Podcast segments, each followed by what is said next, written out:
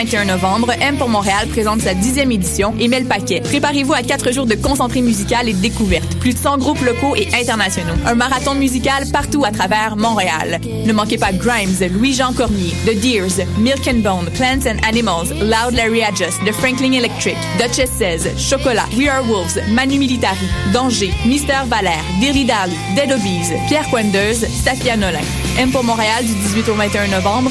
Programmation complète, passe festival et billets sur mpourmontréal.com. Les productions Nuit d'Afrique invitent tous les artistes de musique du monde au Canada à s'inscrire à la dixième édition du Célidor de la musique du monde. Ce prestigieux concours vitrine est une chance unique de vous faire découvrir et de remporter de nombreux prix. Vous avez jusqu'au 15 décembre 2015 pour soumettre votre candidature. Faites vite, les places sont limitées. Pour plus d'informations, célidor.com.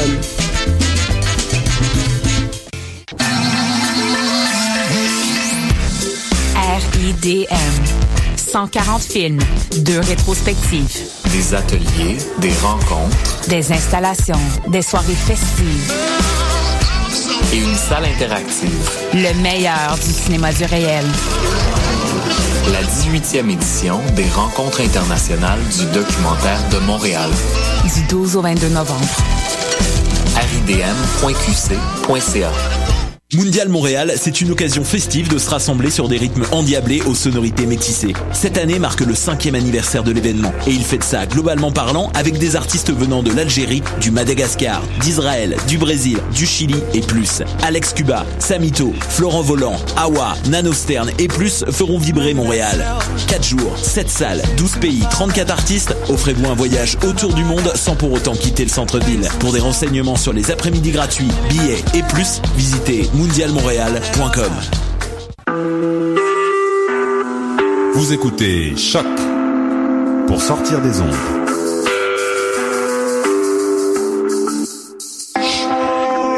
Podcast, musique, découverte.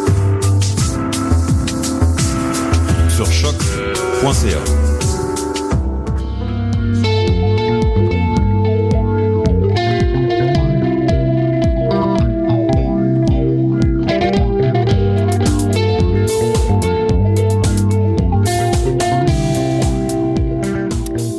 salut, salut, Gabrielle Ménard, euh, en onde avec vous, à Dans les airs, accompagnée de mes charmantes collaboratrices. Euh, Ils sont, elles sont pas beaucoup en studio aujourd'hui, mais elles sont toutes là. Camille. Salut! Salut, ça va? Ça va bien, toi? Oui, ça va bien. As-tu passé un bon week-end? Un bon week-end? Ben oui, j'ai été dans la famille de mon chum, j'ai appris l'anecdote la plus drôle du monde que la grand-mère de mon chum a déjà fréquenté mon grand-père. Fait que c'est fun. Ben voyons donc! Je te niaise même pas. Ouais. Et le monde est petit. Mm. Puis ça, ça, ça, ça, ça s'est pas donné, nécessairement. Parce Ben, que... je suis bien contente que ça s'est pas donné, en fait. Euh, Ouais. je serais pas là. ben non, tu serais pas là et ton chum non plus, d'ailleurs. Ben non. Ben, c'est ça. Et euh, Elisabeth, salut. Salut. Moi, euh, As-tu passé un bon week-end? su- super week-end. Moi, ma mère a déjà voté pour mon mari. Ah oui, au Mais Parti ils, se vert. conna- mais ils se connaissaient pas dans ce temps-là. Écoute. Les anecdotes familiales. I know. mais euh, non, euh, non, j'ai passé un superbe week-end. Puis je dis pas ça parce que j'étais en... C'est sûr que j'étais en excellente compagnie. Mais avec qui donc étais-tu? Ah, on se le demande. Non, j'ai Elle fait... était avec moi pour Oui, euh, voilà. ceux qui se demandaient. Qu'on a fait des belles activités euh, culturelles. Donc, Oui, euh, et on- voilà. tu vas nous en parler d'ailleurs à l'émission. Oui. Euh, on est allé faire un tour au Colonel Moutarde et ça a été vraiment une découverte pour toutes les deux. On déraille d'activités de sorties culturelles, mais c'est un autre genre de façon de se cultiver aussi, je pense, d'aller là. Oui, effectivement. Oui. Et Camille, euh, de ton côté, ben, tu vas nous parler de la pièce que tu allais voir à l'usine C, théâtre documentaire. Oui, un, un- un- un médium qui mélange le journalisme puis le théâtre. Fait que moi, j'étais aux anges, en fait. Ben oui, c'est ça, parce que tu étudiant en ben journalisme. oui. Fait que je tripais. C'est, ça a vraiment été une belle soirée. J'ai vraiment hâte d'entendre l'entrevue que tu vas faire avec Annabelle Soutard dans quelques minutes. Et euh, sinon, ben, de mon côté, ben, en fait, on aura également par téléphone Émilie qui est allée faire un tour à M pour Montréal le, le week-end dernier et Raphaël sera également avec nous par téléphone. Euh, elle est allée faire un tour au Salon du Livre de Montréal. Je pense qu'elle va avoir des choses intéressantes à nous dire sur ce salon. Euh, et de mon côté, eh bien, euh, je vais parler beaucoup aujourd'hui, plus qu'à mon habitude. Habituellement, je, je vous cède la parole, collaboratrice en studio, mais je suis allée faire un tour au RDM. Je suis allée voir également il y a deux semaines maintenant Aurora qui est à, au planétarium Rino Tinto Alcan. Et je suis allée faire un tour à l'OSM également la semaine dernière et j'ai vraiment hâte de vous parler de ce spectacle-là En attendant, ben, on s'en va en musique avec euh, Jérôme Dupuis-Cloutier et la chanson Le spectacle.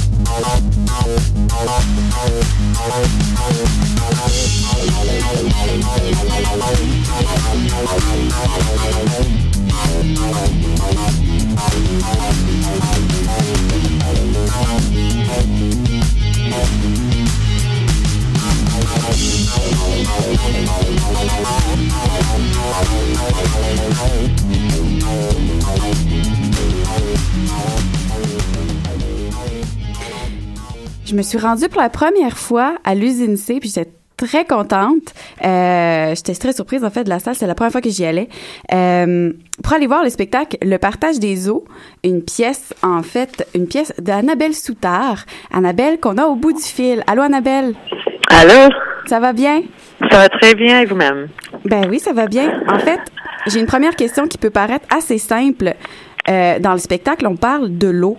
Donc, pourquoi l'eau? Pourquoi avoir choisi de parler de, ce, de cet enjeu-là plus qu'un autre? Euh, Oui, en fait, normalement, c'est moi qui euh, choisis le, le sujet principal, mais cette fois-ci, c'était en fait la, le directeur euh, artistique de la programmation pour les Jeux panaméricains, euh, Don Shipley, qui m'a approché en 2012, et la pièce était une commande pour la programmation euh, artistique pour les Jeux panaméricains. Alors, ce ce pas moi qui l'ai choisi. Puis, en fait, je, je dois dire que c'était quand il m'a approché, j'ai dit, ben, c'est un sujet vaste. Euh, J'étais très intimidée à aborder ce sujet-là, euh, mais très intriguée. Et puis ma, ma première question, c'était comment est-ce que je peux trouver une façon d'aborder qui, soit urgent parce qu'au Canada, on, on a le sentiment, en fait, on a le- la perception qu'on a une abondance d'eau douce euh, et qu'il n'y a pas de problème. Mais je dois dire que une fois que j'ai grat- gratté un, un petit peu sous la surface de la chose, j'ai pu trouver des choses assez troublantes sur, sur le sujet, euh, particulièrement cette affaire avec la ré- région des lacs expérimentaux. Oui, justement, je- j'en connaissais pas beaucoup sur les problèmes qui étaient liés à l'eau. Puis en fait, ceux qui sont abordés dans le spectacle, justement, la région des lacs expérimentaux. Euh, mais quand est venu le temps de faire la création, est-ce que vous en connaissiez quand même un peu là-dessus ou vous êtes vraiment Pas du tout. à Pas zéro? du tout. Je dois dire que c'était l'été 2012 où j'étais devenue au courant euh, à cause du fait qu'il y avait des scientifiques euh, d'un petit peu pa- partout au Canada, incluant des gens du Québec, euh, des scientifiques euh, en, lim- en limnologie à la, la science de l'eau douce, euh, qui ont manifesté à Ottawa euh, en très grand nombre. Et puis ça, c'est une affaire assez rare que les scientifiques sortent de leur laboratoire pour lutter, pour sauver quelque chose. C'était pas juste la région des lacs expérimentaux. En fait, c'était sur leur capacité de parler honnêtement, directement avec le public sur leur, euh, sur leur toutes leurs études, etc. Puis leur message au gouvernement et au public, c'était écoute, aujourd'hui, on a un agenda économique qui favorise l'exploitation de nos ressources naturelles. Et puis, des fois, on a des études qui démontrent qu'on doit être plus prudent. Et puis, ce gouvernement-là fédéral de Stephen Harper, en fait, ne veut pas euh, sortir ces études-là, ne, veut pas qu'on en parle parce qu'ils ne veulent pas nuire à leur agenda économique. Et j'ai trouvé ça, ce combat-là, entre euh, l'environnement et l'économie euh, assez dynamique. Oui, ben, et je trouve justement que c'est un, proc- un processus de recherche assez poussé que vous avez fait justement dans la recherche, dans la méthode journalistique. Euh, en fait, est-ce que vous faites ça souvent, partir comme ça en road trip? Je veux dire, vous avez Ouais. des pièces comme Seeds ou Sexy Béton. Euh, Ouais. Donc, vous partez souvent faire des entrevues pour mieux connaître justement le monde de- de- des ça. En fait, ma démarche artistique, ça s'appelle du théâtre documentaire. Alors, toutes mes pièces depuis 2000 sont basées mot pour mot sur les entrevues que je fais avec des gens, soit ici au Québec ou soit ailleurs au Canada, des fois euh, internationalement, mais c'est vraiment le, le Canada que je vise. Euh, et je reprends, comme j'ai dit, mot pour mot ce que les gens ont dit sur scène. Alors là, ce que vous voyez sur scène dans le partage des eaux, c'est huit acteurs qui jouent une quarantaine de personnages et c'est des gens comme connus des fois, euh, comme le premier ministre lui-même qui est joué sur scène par un acteur ou un- une activiste comme Maud Barlow qui est assez connue, euh, qui sont joués par les comédiens, mais chaque mot a été dit en entrevue. Oui, c'est ça, parce qu'on peut dire vo- votre iPhone qui vous a servi d'enregistrer, c'est un peu comme le personnage principal, lui, qui est toujours présent sur la scène. Exactement. En fait, moi, ça c'est ce que c'est pas quelque chose que j'ai fait avec toutes mes pièces, mais, dans mes deux derniers, dernières pièces, c'est-à-dire Seeds euh, et le partage des eaux. euh, je suis incarnée sur scène comme l'enquêteuse documentaire et vous me voyez en entrevue avec des gens. J'ai commencé à faire ça parce que j'avais la j'avais l'impression que les, les mes publics voulaient une euh, une lien plus personnel avec le le sujet, le contenu documentaire. Alors pour leur donner une lien et leur donner une façon d'aborder le sujet d'une façon plus personnelle, je, je me suis mise sur scène et puis vous voyez comment le personnage de l'enquêteuse change à travers la, la pièce, com- comment ses opinions changent, comment sa perspective change. Et puis, je crois que ça, ça le rend juste plus humaine. Oui, ben c'est ça. On vous voit sur scène et aussi vous avez laissé une grande place à votre famille dans le spectacle. Euh, Ouais. Et ce qu'on peut voir, c'est que vous avez aussi laissé une grande place euh, dans la partie de recherche. Euh, donc, ils ont participé aussi à toutes les méthodes de recherche que vous avez fait. Est-ce que est-ce que votre mari et vos filles avaient le- un mot à dire sur ce qui était fait après dans le scénario ou dans le ou sur scène? Ben, c'est sûr, mon mari avait, oui, beaucoup de mots à dire. Ben, c'est une comédienne dans la pièce, alors il joue moi-même, euh, lui-même, euh, Alex Ivanovich, puis souvent en répétition, parce qu'on a vraiment travaillé ce texte-là comme beaucoup en répétition pendant plusieurs phases d'atelier. Et puis souvent, il était comme, OK, ça, c'est pas moi, ça, c'est la perspective que ma femme a de moi. OK, donc Puis comme, oui, vous voyez qu'il y a comme un rôle d'appui parce que c'est moi qui mène l'enquête. Et puis souvent, c'est lui qui va s'occuper des enfants au moment où moi je suis absente. Euh, ou c'est c'est lui qui comme va régler les problèmes plus domestiques. Et ça, c'est la raison pour que j'ai fait ça cette fois-ci, c'est parce que j'ai dit tout de suite en abordant ce sujet de l'eau, je voulais que le public prenne le, le sujet de l'eau plus personnellement. Alors moi, j'ai décidé de le prendre plus personnellement, qu'on voit pas juste l'enquêteuse documentaire, mais on voit quelqu'un qui est une maman, qui est une épouse, qui est aussi la fille, parce que mes parents sont présents dans la pièce. Et c'est juste une façon de dire, écoute, chaque personne dans leur vie quotidienne a aussi ce conflit entre l'économie et l'environnement devant eux. Comment est-ce qu'on l'aborde, oui, d'une façon politique, mais aussi d'une façon domestique, plus personnelle. Oui, justement, euh, vous êtes la directrice artistique de la compagnie de théâtre Porte-Parole. Vous êtes aussi cofondatrice. Euh, je pense qu'on peut dire que vous êtes un peu comme des pionniers dans le genre documentaire. En fait, ben, à mon avis. Oui, ici au Québec, mais je, je c'est pas une euh, démarche que j'avais inventée. J'ai étudié aux États-Unis euh, dans les années 90 où j'avais euh, rencontré deux femmes, euh, une actrice et auteure et une autre euh, euh, Anna DeVere Smith et Emily Mann qui était mon professeur de dramaturgie. Puis ça, c'était des femmes qui faisaient ce type de théâtre aux États-Unis. Et quand je l'ai vu, ce, ce type de théâtre, ça a vraiment, parce que j'étais très passionnée par le théâtre, mais aussi par l'actualité, le journalisme et le discours po- politique. Et j'ai dit, ça, c'est une forme de théâtre qui rejoint mes différents euh, intérêts dans la vie. Alors, je dois dire que je ne sais même pas si j'aurais pas euh, découvert euh, le théâtre documentaire à l'université, ça se peut que je j'avais jamais euh, commencé une carrière en théâtre. C'était vraiment ce forme-là qui m'a amené à, à partir une compagnie et à revenir à, à Québec pour euh, lancer cette démarche dans notre communauté parce qu'effectivement, il y avait personne à l'époque euh, qui le faisait ici à Montréal. Mais non, c'est ça. Moi, c'était la première fois que je voyais ça. Puis je, je dois dire, j'ai plus envie de, de regarder des vidéos documentaires. Je veux aller au théâtre pour m'informer. je trouve Super, génial. génial. Euh, et c'est une, création, qu'on- comme on disait tout à l'heure, qui a été commandée pour une présentation spéciale dans le cadre des Jeux panaméricains de Toronto cet été. J'ai remarqué qu'il y avait quand même des comédiens qui semblaient plus anglophones, ou du moins qui pour lesquels Oui. on sentait un accent plus anglophone. Oui. Est-ce que c'est le même casting que dans la première version de Toronto? Non, en fait, ce qu'on a fait, il y a huit acteurs en to- total. Alors, pour la production à Toronto, on avait quatre qui étaient capables, dans différents niveaux, de faire le français. Et puis, on a remplacé les acteurs unilingues de Toronto par quatre acteurs de, de Montréal qui étaient euh, qui étaient francophones. Alors, euh, ce que ça donne, en fait, c'est que pour les quatre qui sont euh, bilingues, on a un, euh, Bruce Dinsmore, que quand il parle, il parle avec un accent anglophone. C'est lui qui joue Stephen Harper. Alors, on a pensé que c'était pertinent. Oui, j'ai trouvé ça, euh, trouvé ça très comique. Il l'avait, il l'avait parfaitement. ben, En fait, du fait que lui aussi est, un- est- avait son un accent anglophone, Donc, ça c'est- marchait. c'est c'est que- quelqu'un qui avait vraiment étudié Stephen Harper et la façon dont il parle en anglais et aussi en français. Alors, c'est difficile de trouver une- une- un comédien qui est capable de faire ça.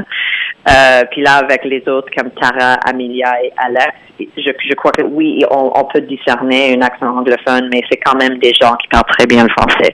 Ça, c'est aussi ma façon de dire au public québécois que, en fait, écoute, on a beaucoup de différents niveaux de français ici au Québec à cause de- du mélange entre l'anglais et le français dans notre, dans notre société, particulièrement ici à Montréal.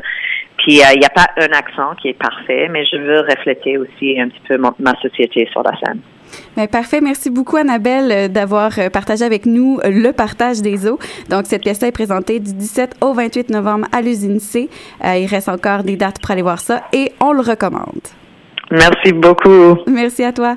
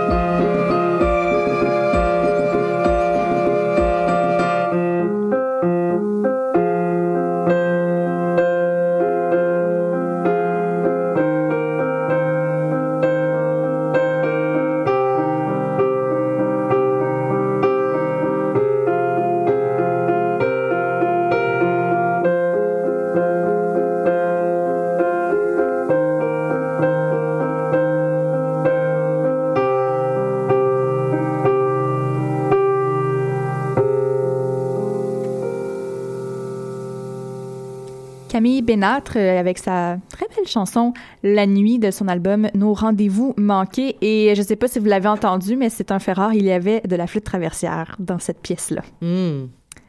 On toujours apprécié de la flûte traversière. Ben, moi, tu sais, c'est mon instrument, donc j'adore entendre la flûte. Bref, hier. Hier? On a fait une sortie bien spéciale. Oui, oui, ben c'est ça. On avait, euh, on avait euh, décidé en fait que ça serait bien de, de, de, de finir cette, ce superbe week-end en beauté. Oui, parce qu'on on a passé là pas mal la fin de semaine ensemble. On a fait toutes sortes d'activités Écoute, on culturelles. est allé au cinéma, on est allé euh, acheter des livres, on a vu la parade du Père Noël.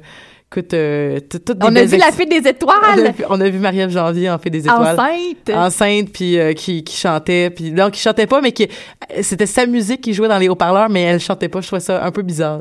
J'aurais- Oui, c'était vraiment weird. Voilà. Puis, euh, puis on est allé se faire percer, tatouer. On, Ouais, on est voilà. rock de même. Ben oui, c'est cela. Donc, et on s'est dit bon ben qu'est-ce qu'on pourrait faire? On pourrait aller faire une activité un peu, euh, un peu, euh, un peu bobo. On va aller jouer à des jeux de société dans une. C'est vrai que c'est un peu bobo. C'est un peu bobo, mais c'est surtout parce que il faut se dire que l'ambiance du colonel Moutarde, parce que c'est bien du colonel Moutarde qu'on va parler aujourd'hui. euh, dans le fond, c'est c'est un restaurant. C'est très important de le spécifier. C'est un restaurant où c'est un peu comme le Randolph, dans le sens que c'est un endroit où tu peux aller jouer à des jeux de société où les gens sont invités, donc euh, même peuvent, euh, si j'ai bien compris, là, parce qu'il y a beaucoup d'informations qu'il va falloir qui qui qui qui circulent, entre autres que tu peux aller là juste pour boire un verre. Ce qu'il faut, faut absolument que t'aies, euh, que tu consommes à manger pour boire parce qu'ils ont un permis de restaurant. Euh, mais du moment où tu commandes un repas, euh, ça pourrait être un petit sachet de noix, ben tu peux acheter de l'alcool et euh, par la suite aussi, ben c'est sûr, jouer à des jeux de société. Oui, c'est ça l'attrait principal du colonel Moutarde. Mhm. Et c'est ce qui est ce qui est vraiment trippant en fait, c'est que l'équipe qui ont fondé, c'est vraiment des passionnés de jeux des gens aussi qui sont des propriétaires au Valet de Cœur qui est juste à côté euh, et des gens qui sont passionnés de restauration et euh, des euh, D'alcool. et d'alcool donc des, les deux les deux les deux sphères se rencontrent avec des gens très passionnés avec des gens très talentueux Euh, la bouffe nos cocktails étaient délicieux Euh, Mais pour vrai, j'en parlais ce matin à, à mon charmant collègue à l'information, Boris Chassagne. Mhm. Euh, je pense que c'est le meilleur service que j'ai jamais reçu dans un restaurant. Tant que ça hein? Ben, j'ai eu, j'ai eu, je suis assez critique en termes de service, comme tu le sais, Oui, oui. Elisabeth.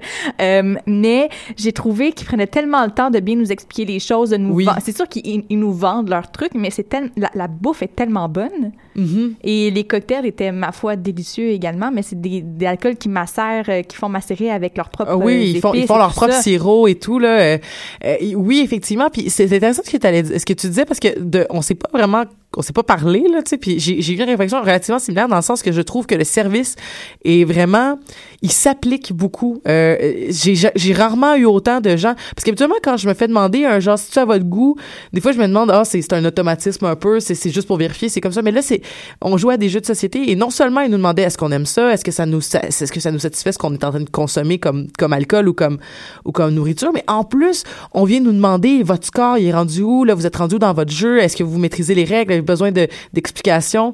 Euh, nous on a malheureusement pas eu euh, la chance euh, parce qu'on a joué pas mal au même jeu toute la soirée, mais euh, on, et on l'a pas croisé, mais il y avait entre autres un employé qui est un, un genre de sommelier des jeux Ouais. euh, qui se promène et qui vraiment il va il va te présenter une panoplie de jeux, il va te dire ben ça c'est quoi qu'est-ce que t'aimes? Ah ben je pourrais peut-être te, te diriger vers ci vers ça.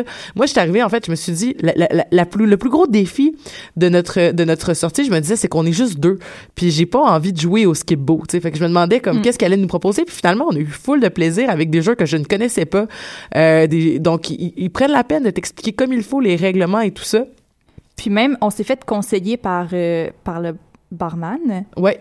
Euh, un jeu tout à fait plaisant, ma foi. Je, je m'attendais pas habituellement. Le Quattro, Le oui. Quattro. C'est c'est le genre de jeu que j'aime pas. C'est une espèce de jeu de logique, euh, Oui, mix entre les tic-tac-toe puis les échecs, comme Oui. on s'est si bien fait dire. Qui était qui est le jeu numéro un chez euh, les Mensa.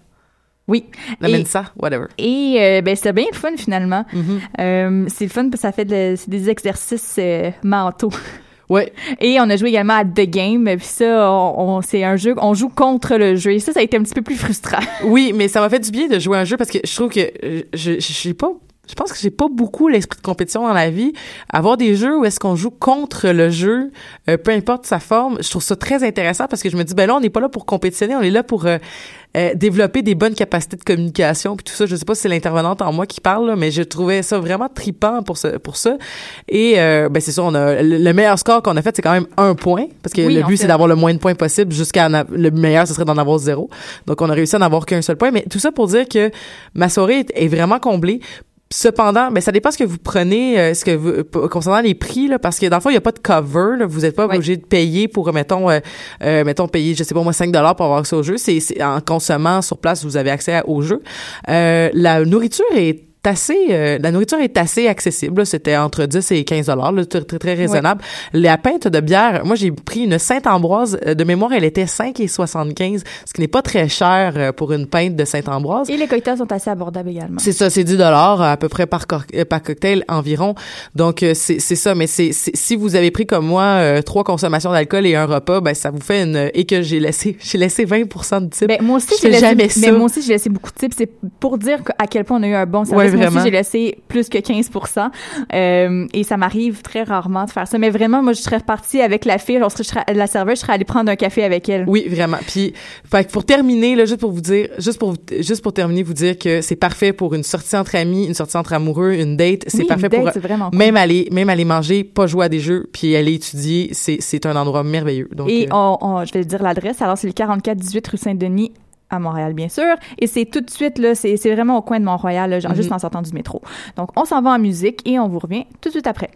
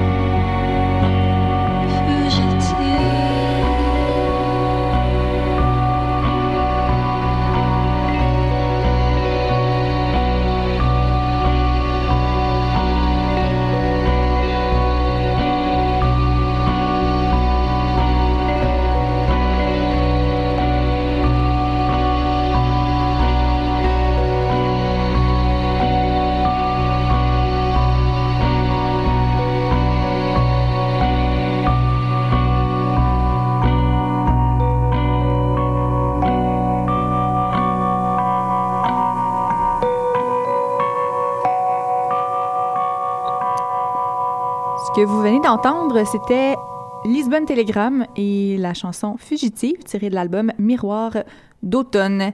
Je vais maintenant faire un long segment, mais ça va être le fun, je pense. OK. Euh, bon, il est quelle heure, là? OK, c'est bon. OK.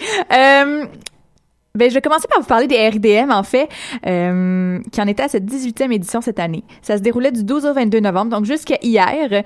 Euh, et je suis allée, entre autres, voir euh, le film d'ouverture, Les Vaillants. Et je tenais à en parler avec toi, Elisabeth, parce Mhm. que euh, tu étudies en travail social. La rumeur veut ça. La rumeur euh, dit cela, effectivement. Et euh, toi, les schémas de pensée et tout ça, tu connais ça. Oui, bien sûr. On fait référence, bien sûr, à l'entrevue de, Flor de Florence K d'hier à Tout le monde en parle, qui était très, très, très intéressante, mais je me disais, ça, c'est quelqu'un qui a suivi une thérapie, là, dans son langage, ça paraît. oui, c'est ça, parce qu'on a aussi écouté Tout le monde en parle là, en fin de semaine. Ben voilà. On est comme ça, nous autres. Bref, Les Vaillants euh, suit le parcours, en fait, des intervenants dans un HLM de Saint-Michel à Montréal, du quartier Saint-Michel. Donc, euh, Saint-Michel, vous connaissez le quartier, c'est très multiculturel et euh, ben la pauvreté est très, très, très présente dans ce quartier-là également. Et donc, on suit sur une période d'un an, comme je disais, sous la caméra et l'œil aguerri de Pascal Sanchez, qui est le réalisateur de ce documentaire, leur travail avec les locataires de cet immeuble-là via le conseil d'administration des locataires. Et on voit un peu euh, toute la dynamique qui existe dans ce, HM, dans ce HLM-là. Comment une journée, c'est super tranquille, il n'y a rien qui se passe. Puis l'autre, journée, ben, il peut y avoir une personne qui se fait tuer carrément. Et donc, les intervenants, euh, ça, ça va d'aussi loin que la, ben, on, va, on passe par la maison de jeunes, on passe également par, euh, il y a une, une espèce de garderie, mais j'ai l'impression que c'est un peu pour les plus vieux aussi, euh, qui s'appelle la petite maison. Euh, et Une c'est- de maison de la famille. oui, ou- ben c'est ça, c'est des jeunes, des jeunes enfants, des, ben, des enfants là qui sont pas encore ados et qui vont là pour faire des activités. Il y a des gens sur place qui font des activités avec eux. Euh, et il y, a, il y a une garderie bien sûr. Il y a le, il y a un restaurant. Donc il y a- beaucoup, beaucoup, beaucoup d'activités qu'ils peuvent faire dans lesquelles ils peuvent s'impliquer. Et on, on, on suit des personnages vraiment touchants, tant au niveau des, des intervenants, des accompagnateurs qui doivent travailler avec vraiment peu de moyens. Mhm. Euh, et il y a, il y a- il y a oui, également euh, des ils organisent à chaque à chaque mois des marchés où est-ce que les gens de la bâtisse peuvent acheter des choses à très très bas prix.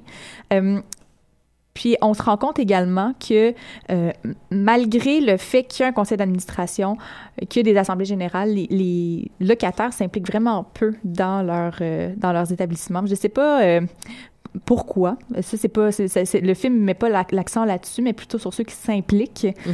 Euh, mais dans, dans tous les cas, ceux qui s'impliquent, je pense que ça, ça les ça les aide vraiment. On voit ça, ça les aide à, à, à rester en vie là, carrément. Ouais.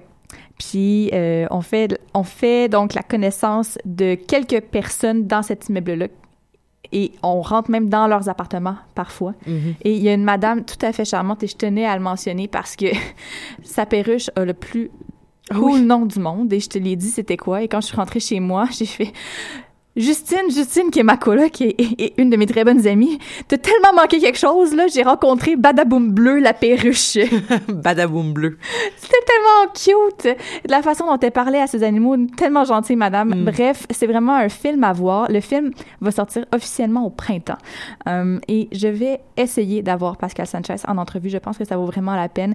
La- à la soirée d'ouverture des RDM, il était, c'était tout en émotion. Euh, Il a Mhm. versé quelques larmes. Et il y avait sur place des gens qui ont participé au film, des, vrais- intervenants et des vrais locataires de ce HLM-là, le HLM Saint-Michel, qui étaient présents sur place et ont été applaudis pendant plusieurs minutes. Mais tu sais, euh, j'aimerais revenir sur euh, ton, euh, ton intervention par rapport à l'implication. Parfois, parfois, ben c'est sûr que l'implication, ça donne un sens. Parfois, on va, ça va développer des vues, ça va, ça va, ça va diminuer l'isolement, ça va, euh, va- tout, tout ce qu'on peut voir de bénéfique à l'implication dans un milieu communautaire. Mais aussi, il faut pas oublier que des fois, quand les gens sont, sont malheureusement, je vais dire ça comme ça, maganés par la vie, c'est très difficile de, de les gens qui, qui, qui vivent des problèmes ont tendance à devenir plus égocentriques, pas parce qu'ils sont euh, des mauvaises personnes, mais parce que c'est très difficile de mettre des efforts ailleurs que dans tes propres problématiques lorsque tu en as énormément Mm. sur les épaules. Oui, ben c'est très vrai tout ça. Euh, enfin, enfin, je, vais vous le rappeler quand il va sortir, mais j'espère vraiment, chers auditeurs, auditrices, que vous allez vous déplacer pour voir ce film-là parce que ça en vaut vraiment la peine. Euh, le film, eh ben en fait, RDM a présenté plusieurs films cette année et a vraiment un grand souci d'ouverture sur le monde et je pense que ce festival-là, ces rencontres-là, en fait, sont importantes et sont nécessaires à Montréal pour faire tomber les préjugés qu'on a par rapport aux autres cultures, par rapport à des valeurs qu'on peut avoir. Euh, le documentaire, c'est vraiment une fenêtre sur le monde et je pense qu'il faut en profiter et c'est pas vraiment, c'est pas dispendieux aller là. Ça coûte seulement quelques dollars aller voir un documentaire et on n'en présente pas assez, je pense, à Montréal. Et le fait qu'on puisse avoir ce grand rassemblement-là en novembre, ben, ça vaut vraiment le détour, ça vaut vraiment la peine. Et un des films, dans le fond, qui va prendre l'affiche qui était présenté euh, dans le cadre des RIDM, qui prend l'affiche dès le 27 novembre, eh bien, c'est Police Academy. Peut-être, justement, vous avez vu hier, à Tout le monde en parle, ces trois jeunes policiers qu'on suit dans ce film-là. Donc, Lou, Pascal et Claudie, pendant qu'ils complètent leur formation pour devenir des policiers. Je pense que ça peut faire tomber des préjugés également sur la police. Allez voir ce documentaire-là. C'est sera présenté euh, au cinéma Excentris à Montréal et au cinéma Quartier à Québec dès le 27 novembre. Donc, comme je disais. On va euh, continuer comme ça. Euh, Aurorae, je suis allée voir ça il y a quelques semaines déjà, deux semaines. Euh, très beau spectacle. C'était la première fois que j'allais au nouveau planétarium. Ça fait déjà quelques années que c'est ouvert. Euh, mais c'était la première fois que j'y allais. Et euh, Aurorae, dans le fond, c'est euh, ben, dans le fond, c'est des images d'aurore boréale qui ont été prises dans le nord du Canada, à, à Yellowknife, dans, au territoire du nord-ouest, près du lac euh, aux Esclaves. Et euh, ben, Elisabeth, j'ai quelques questions pour toi pour euh, tester tes connaissances sur les aurores boréales. D'accord. ben, première question, est-ce que tu en as déjà vu des aurores boréales? Oui. À quel endroit? À Port-Cartier. Ah, ben oui, t'es dans le nord. Fait que... Oui, parce que je viens, je viens de, la, de la côte nord. Mais genre, c'était pas très intense. C'était pas une nuit, euh, c'est pas une, ça devait vraiment pas avoir rapport avec la beauté de ce que tu as vu. Et Mais, quelle, euh, quelles étaient, quelle était la couleur? Écoute, ça fait longtemps, ça fait des années. Euh, je pense que ça tirait sur le vert, je crois. Mais c'est un peu flou dans ma tête.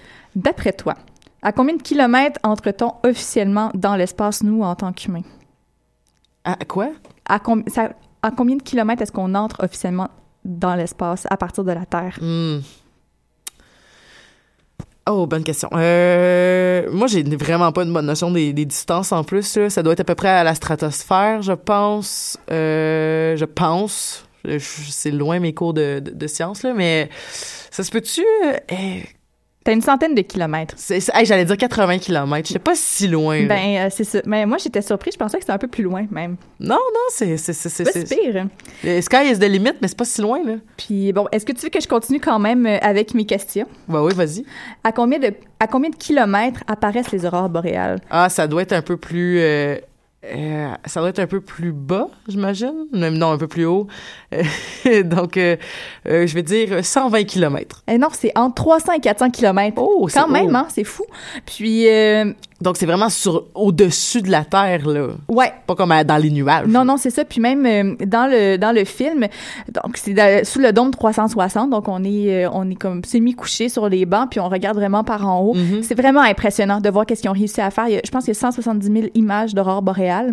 Et les aurores, les aurores boréales arrivent à leur comble entre 1h et 3h du matin, si je me trompe pas. Et euh, c'est là qu'on voit vraiment toute la beauté. Et j'ai une autre question. Est-ce que tu penses qu'on peut entendre les aurores boréales? Les entendre? Mhm. Ben là, j'aurais le goût de dire oui, là, parce que c'est une question ben trop weird, là. Ben, écoute, techniquement, on n'est pas censé les entendre parce que c'est beaucoup trop loin, mais il y a plusieurs personnes qui disent qu'ils les ont entendus. C'est comme un genre, c'est comme un genre de crépitement, il paraît. Et puis ils nous rem- ils nous remettent en contexte ce crépitement-là. Parce que, tu sais, Dieu sait comment le son euh, tra- traverse bien dans l'espace, hein. Non, mais, non, mais écoute, mais je, je, suis pas astrophysicienne. Mais c'est ça. Donc, euh, bref, euh, il y a certaines personnes qui disent que oui, puis ils nous font même entendre le son du crépitement. Et qu'est-ce qui est bien aussi avec ça, c'est que avec ce film-là, qui nous est présenté, qui dure une trentaine de minutes environ. Euh, c'est sur la musique de DJ, DJ Champion. Champion, ouais. Et c'est vraiment une rétrospective musicale de l'artiste. Il y a seulement deux pièces originales.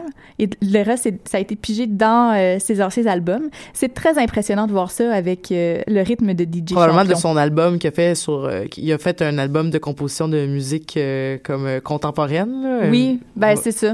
Je- ça a été tiré un peu dans, dans les trois albums, mais c'est vraiment le fun, c'est vraiment beau à voir et à entendre. C'est une véritable célébration de la lumière. Et je vous encourage vraiment à aller voir ça. Et je pense que c'est diffusé à tous les jours. Vous pouvez aller voir euh, l'horaire sur le site du Planétarium et de Espace pour la vie. Euh, mais euh, en- ça va être diffusé jusqu'en juin. Donc, vous avez vraiment le temps d'aller le voir. Il n'y a pas d'excuse pour pas y aller, pour se déplacer dans l'Est un peu. Et euh, ben, pour terminer, je vais parler rapidement de ma soirée que j'ai passée à l'OSM. Et, D'accord. Jeudi, j'avais un cheveu sur la langue. C'était très désagréable. Ça arrive. C'est des choses qui arrivent.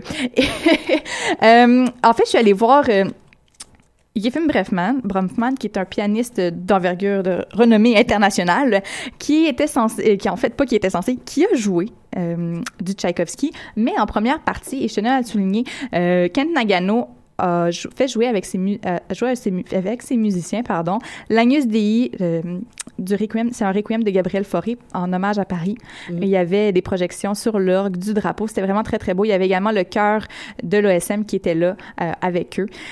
Et en première partie du spectacle, la première vraie partie, première partie, avant d'entendre le Tchaïkovski, qui était le concerto numéro 1 en si bémol mineur, si je me trompe pas, euh, on a eu droit à du Charles Ive. Charles Ive, je vous en avais parlé lorsque j'étais allée voir le concert de l'OSM de l'Halloween. Ils ont joué euh, une de ses pièces. Euh, là, c'était complètement sauté. Qu'est-ce que j'ai vu? Genre, j'en revenais pas. En fait, en premier, on a eu le droit à une sonate. Et en deuxième, euh, pardon, au concerto numéro, à- concerto numéro 1 également. Et après ça, on a eu droit à la symphonie numéro 4. Mais là, Kent Nagano s'est- est descendu de son trône de chef d'orchestre et est venu nous expliquer cette pièce-là et pourquoi elle était euh, importante et ça- il a pris 15 minutes vraiment pour nous expliquer tout le concept, tout ce qu'il y avait derrière l'aspect géopolitique presque de du moment où est-ce que cette pièce-là a été écrite. Et c'était complètement sauté parce que Charles Ives se moquait un peu de tout en musique. Et alors ça, ça donnait vraiment on a vraiment eu droit à quelque chose de hyper désordonné mais de franchement agréable. Euh, les musiciens Un genre de sac du printemps ou... ben, euh? Non, je vais pas dire ça, mais écoute, les musiciens, c'était, ils étaient sur deux étages, donc entre, entre le concerto et la symphonie, il y a des musiciens qui sont levés, qui sont sortis de la scène, il y a des gens qui sont arrivés au niveau de la corbeille à la maison symphonique, la harpe était installée en haut, il y avait également des percussions, des violons qui montaient, qui descendaient en- entre les trois mouvements, et euh, il y avait également des lutrins qui étaient amenés en avant de la scène, où il y avait des musiciens qui pouvaient se lever à tout moment de la pièce et s'en aller pour faire des pour euh, jouer un solo qui ne suivait mais absolument pas le chef d'orchestre.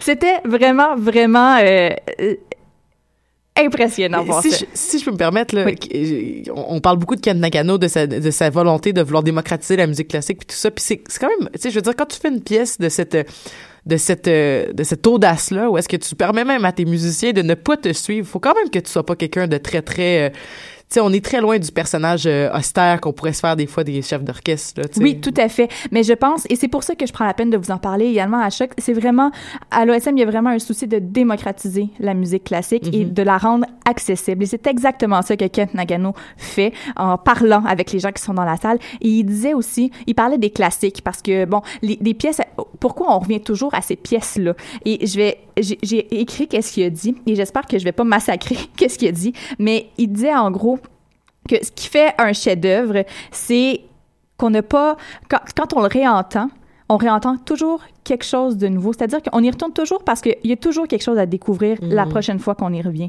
Et euh, c'est ça qui ça fait, c'est ça qui fait que les, les pièces transcendent les âges, puis les décennies, les décennies, les époques, les mouvements politiques. C'est parce que on y revient, parce qu'on entend toujours quelque chose de différent, qu'on peut toujours la réinterpréter d'une nouvelle façon.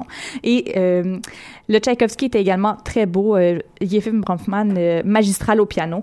Et je pourrais en parler très, très longtemps. Malheureusement, on n'a plus de temps. Mais je retourne à l'ESM ce samedi je vous en parlerai lundi prochain. Il y aura encore certainement quelque chose à dire là-dessus. On s'en va en musique avec les Sœurs Boulées et Langue de bois.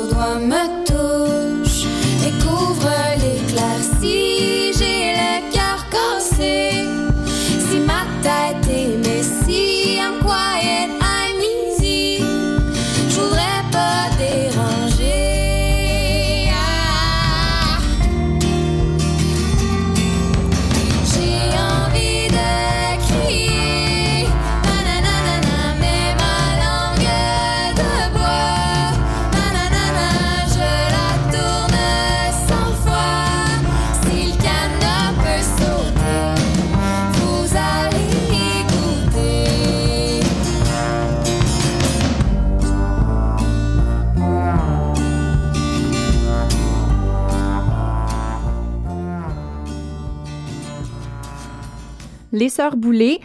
La chanson Langue de bois est tirée de leur dernier album 44-88 de l'amour. Salut Émilie! Salut! Ça va? Ça va toi? Ben ça va vous? Oui, ben Tout le je suis- je- tout le monde est parti. Tout le monde m'abandonne aujourd'hui. Elisabeth est partie, Camille également. Il y a personne d'autre en studio que moi pour le restant de l'émission. Mais Ça euh, la fin de session, hein? oui, ça, ça ressemble pas mal à ça. Et euh, toi, Émilie, t'es allée faire un tour à M pour Montréal en fin de semaine. Ouais. Quel spectacle t'es allée voir? Euh, J'allais voir euh, l'immense spectacle Lord Larry Aegis au Métropolis euh, vendredi. Une salle comble, je te dirais. Euh, C'était euh, ça débordait de partout. En fait, il y avait tellement de gens. Euh, moi, je m'attendais vraiment pas à ça.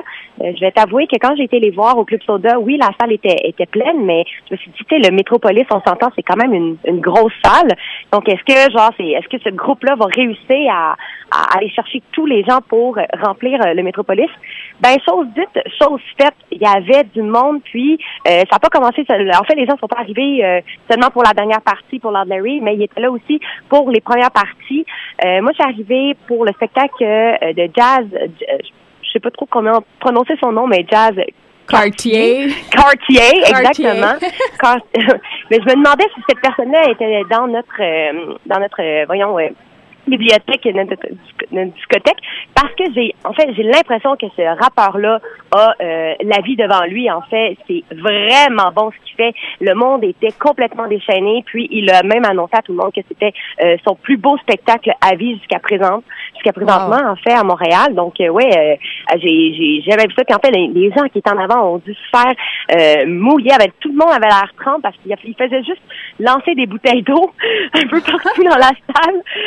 Euh, par la suite, on a vu une courte euh, prestation euh, du, du duo Amen and Zooper que j'avais eu la chance de voir au Francofolie. C'est pas un groupe qui m'intéresse particulièrement. J'ai été un peu déçue de leur performance au Franco, mais je dois t'avouer que je pense que l'énergie qu'il y avait au Métropolis a vraiment donné cette énergie-là pour euh, Eman, qui s'est vraiment euh, donné à fond euh, dans cette euh, euh, prestation qui a duré environ une quarantaine de minutes. Euh, c'était beau à voir, en fait, c'était le fun. c'est le fun de voir en fait les, les gens participer aussi, de répondre puis de, de chanter vraiment fort. Et là est arrivé Loud Larry Aegis. C'était, ma foi, incroyable. Ouais. Jamais. C'était c'est tellement bon. Euh, ça, ça bande. J'avais l'impression que la foule était sur un immense tremplin tellement que ça faisait juste, ça sautait de, de- du commencement jusqu'à la fin. Puis euh, euh, les, les euh, voyons les, les rappeurs étaient comme, je dirais. Euh, époustouflés de, de voir qu'ils avaient réussi à remplir le métropolis. Euh, puis aussi, chose intéressante, texté ça durant la soirée, mais Elliot Maginot Oui, était ben, écoute. à la guitare. Mais j'ai parlé à, à Mathieu Aubre, précieux collaborateur de Choc ce matin, et je lui disais ça. J'ai dit, Émilie est allée voir le show de, de Lord Larry Adjust au Metropolis pour M. Puis j'ai dit, Elliot Maginot, guitariste, était le guitariste. Il fait, ouais, ça fait un an qu'il les suit en tournée. Ben moi, j'avais jamais, j'avais jamais vu en fait Lord Larry euh, accompagné d'un, d'un, voyons, d'un guitariste et, et d'un, euh, d'un, bat, d'un, d'une- d'un D'une batteur. bat- C'était une batteuse. Battrice, hein? oui, c'est, ça, oui. Mais elle a fait partie d'un d'un groupe euh, de punk, euh, metal, rock, quelque chose. Là, euh, je me rappelle plus de duquel, mais elle, elle est dans une autre formation également. Bref. Mais pour vrai, j'ai j'ai adoré ça. J'étais tellement pas certaine. Puis eux aussi, en fait, en entrevue, j'avais lu qu'ils étaient pas certains d'a- d'ajouter justement la batterie et la guitare. Ben moi, je dis que c'est, euh, je leur donne 100% pour leur prestation, puis aussi pour l'idée d'avoir apporté euh, euh, guitare et, euh, et batterie. Euh, le seul hic, en fait, du spectacle, la troupe de danse. pendant deux chansons, il y a une troupe de danse euh, féminine qui se sont présentées sur la scène. Je pense que ça en fait, personnellement, je pense que ça n'a rien apporté au spectacle. Euh, je pense que leur présence sur scène avec euh, guitare et, euh, et batterie était euh, amplement euh, suffisante. Mais sinon, ça a vraiment bien closé leur tournée Blue Volvo. Puis, on a bien hâte, en fait, d'entendre leur nouveau EP qui devrait sortir prochainement. Oui, tout à fait. Ben écoute, merci beaucoup, Émilie. Puis on, se retrouve une prochaine fois pour une autre chronique Oui. de Dans les airs. Bye bye. Oui, merci, bye.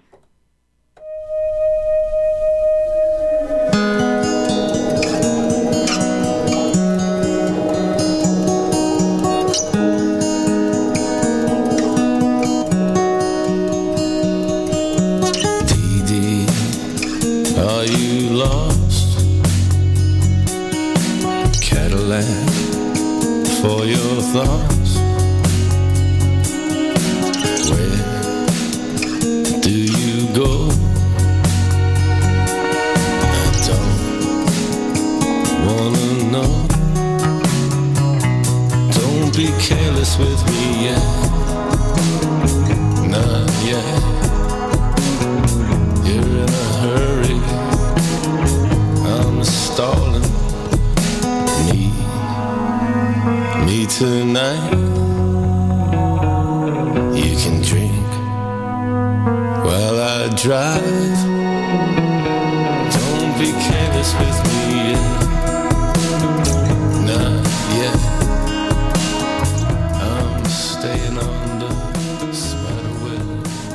Et ça, c'est vraiment excellent. Careless de LV et leur, euh, qui est tiré de leur album Return to the Moon. Très, très bon.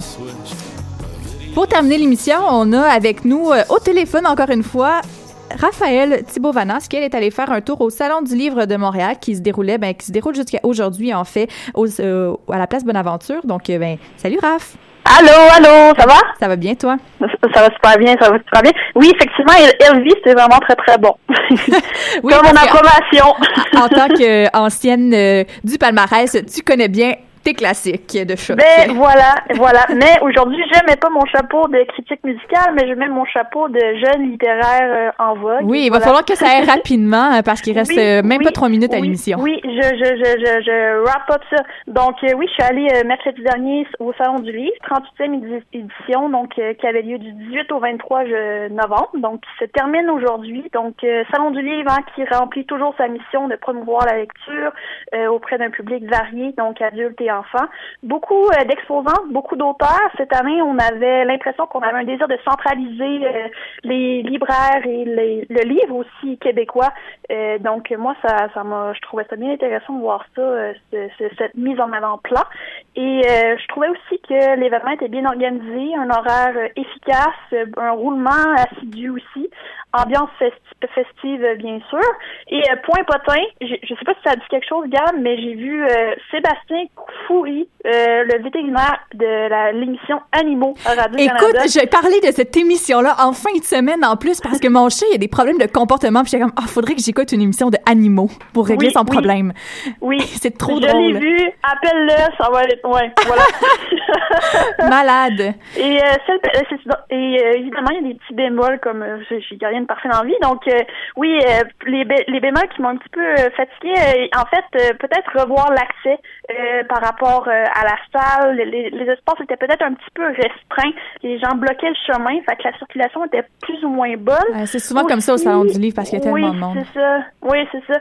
Puis aussi, j'ai trouvé que c'était un petit peu mal indiqué. Il y avait pas beaucoup de pancartes, mais beaucoup de catalogues, chose que je me suis peut-être un petit peu perdue à- au deuxième étage. Puis j'étais comme, où est-ce que je suis rendue là? Ouais.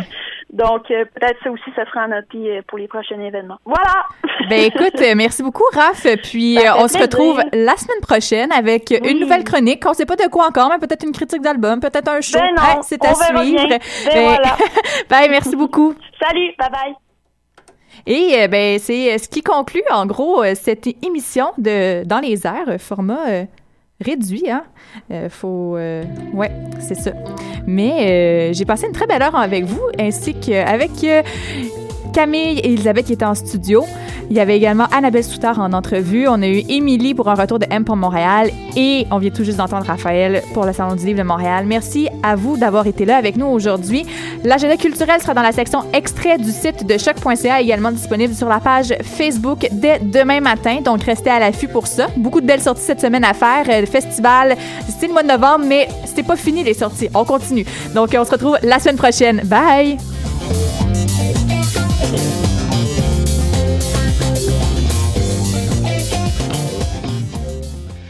Du 18 au 21 novembre, M pour Montréal présente sa dixième édition et met le paquet. Préparez-vous à quatre jours de concentré musical et de découverte. Plus de 100 groupes locaux et internationaux. Un marathon